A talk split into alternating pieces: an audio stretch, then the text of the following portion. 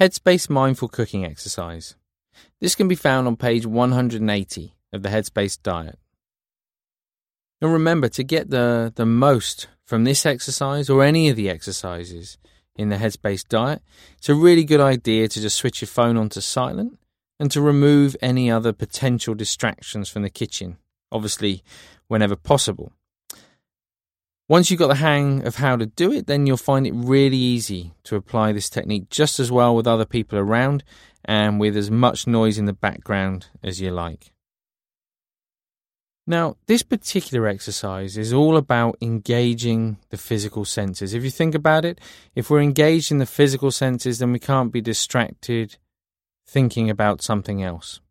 So we have to really be present with what we're doing rather than being sort of elsewhere in our mind.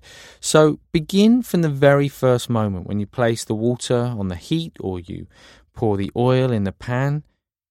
Just begin to engage those senses, sort of listening to the sounds, being curious, noticing the smells, the sensations as the heat begins to rise. Now, Obviously, this particular exercise is designed for when you don't have a lot of time.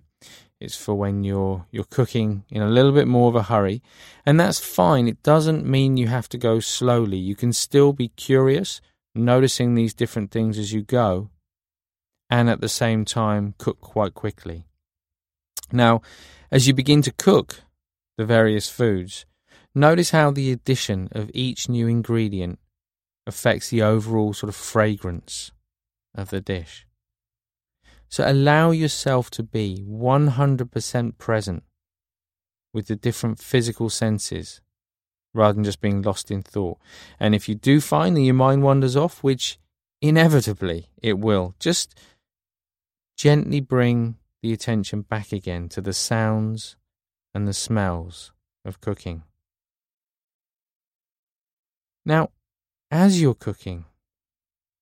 If you can, just notice if there's a, a particular mood. So, for many people, you know, they find cooking a bit of a chore. So, there's a bit of resistance that arises in the body, almost wanting to get it over with as quickly as possible. For many people, it's a great passion, so they sort of find a huge amount of desire involved in the process of cooking. But as you're doing it, just notice whether you find perhaps the heat oppressive. Do you find yourself getting anxious, trying to keep all the different things going at once?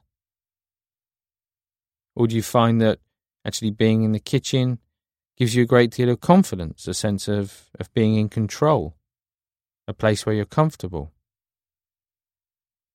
So don't try and change any of these feelings. This is just about building up a, a picture and simply recognizing how you feel in that given moment.